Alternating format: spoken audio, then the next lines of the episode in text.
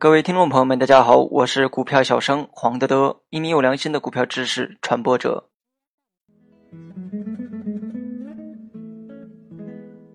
今天我们主要讲的内容是公司成本优势与技术优势。首先来讲一下成本优势。成本优势是指公司的产品依靠低成本获得高于同行业其他企业的盈利能力。在很多行业中，成本优势是决定竞争优势的关键因素。企业一般通过规模经济、专有技术、优惠的原材料和低廉的劳动力实现成本优势。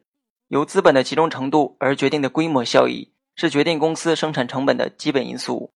当企业达到一定的资本投入或生产能力时，根据规模经济的理论，企业的生产成本和管理费用将会得到有效降低。对公司技术水平的评价可分为评价技术硬件部分和软件部分两类。技术硬件部分如机械设备。单机或成套设备，软件部分如生产工艺技术、工业产权、专利设备制造技术和经营管理技术，具备了何等的生产能力和达到什么样的生产规模，企业扩大再生产的能力如何等等。另外，企业如拥有较多的技术人员，就有可能生产出质优价廉、时销对路的产品。原材料和劳动力成本，则应该考虑公司的原材料来源以及公司的生产企业所处的地区，取得了成本优势。企业在激烈的竞争中便处于优势地位，意味着企业在竞争对手失去利润的时候仍有利可图，亏本的危险比较小。同时，低成本的优势也使其他想利用价格竞争的企业有所顾忌，成为价格竞争的意志力。再来讲一下技术优势。企业的技术优势是指企业拥有的比同行业其他竞争对手更强的技术实力。及其研究与开发新产品的能力，这种能力主要体现在生产的技术水平和产品的技术含量上。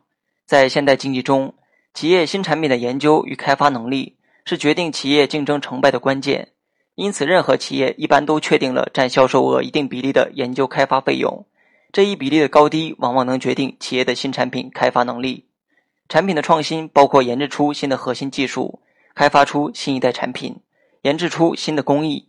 降低现有的生产成本，根据细分市场进行产品的细分。技术创新不仅包括产品技术，还包括创新人才。因为技术资源本身就包括人才资源。现在大多数上市公司越来越重视人才的引进。在激烈的市场竞争中，谁先抢占智力资本的制高点，谁就有决胜的把握。技术创新的主体是高智能、高创造力的高级创新人才。实施创新人才战略是上市公司竞争制胜的务本之举。具备技术优势的上市公司，往往具有更大的发展潜力。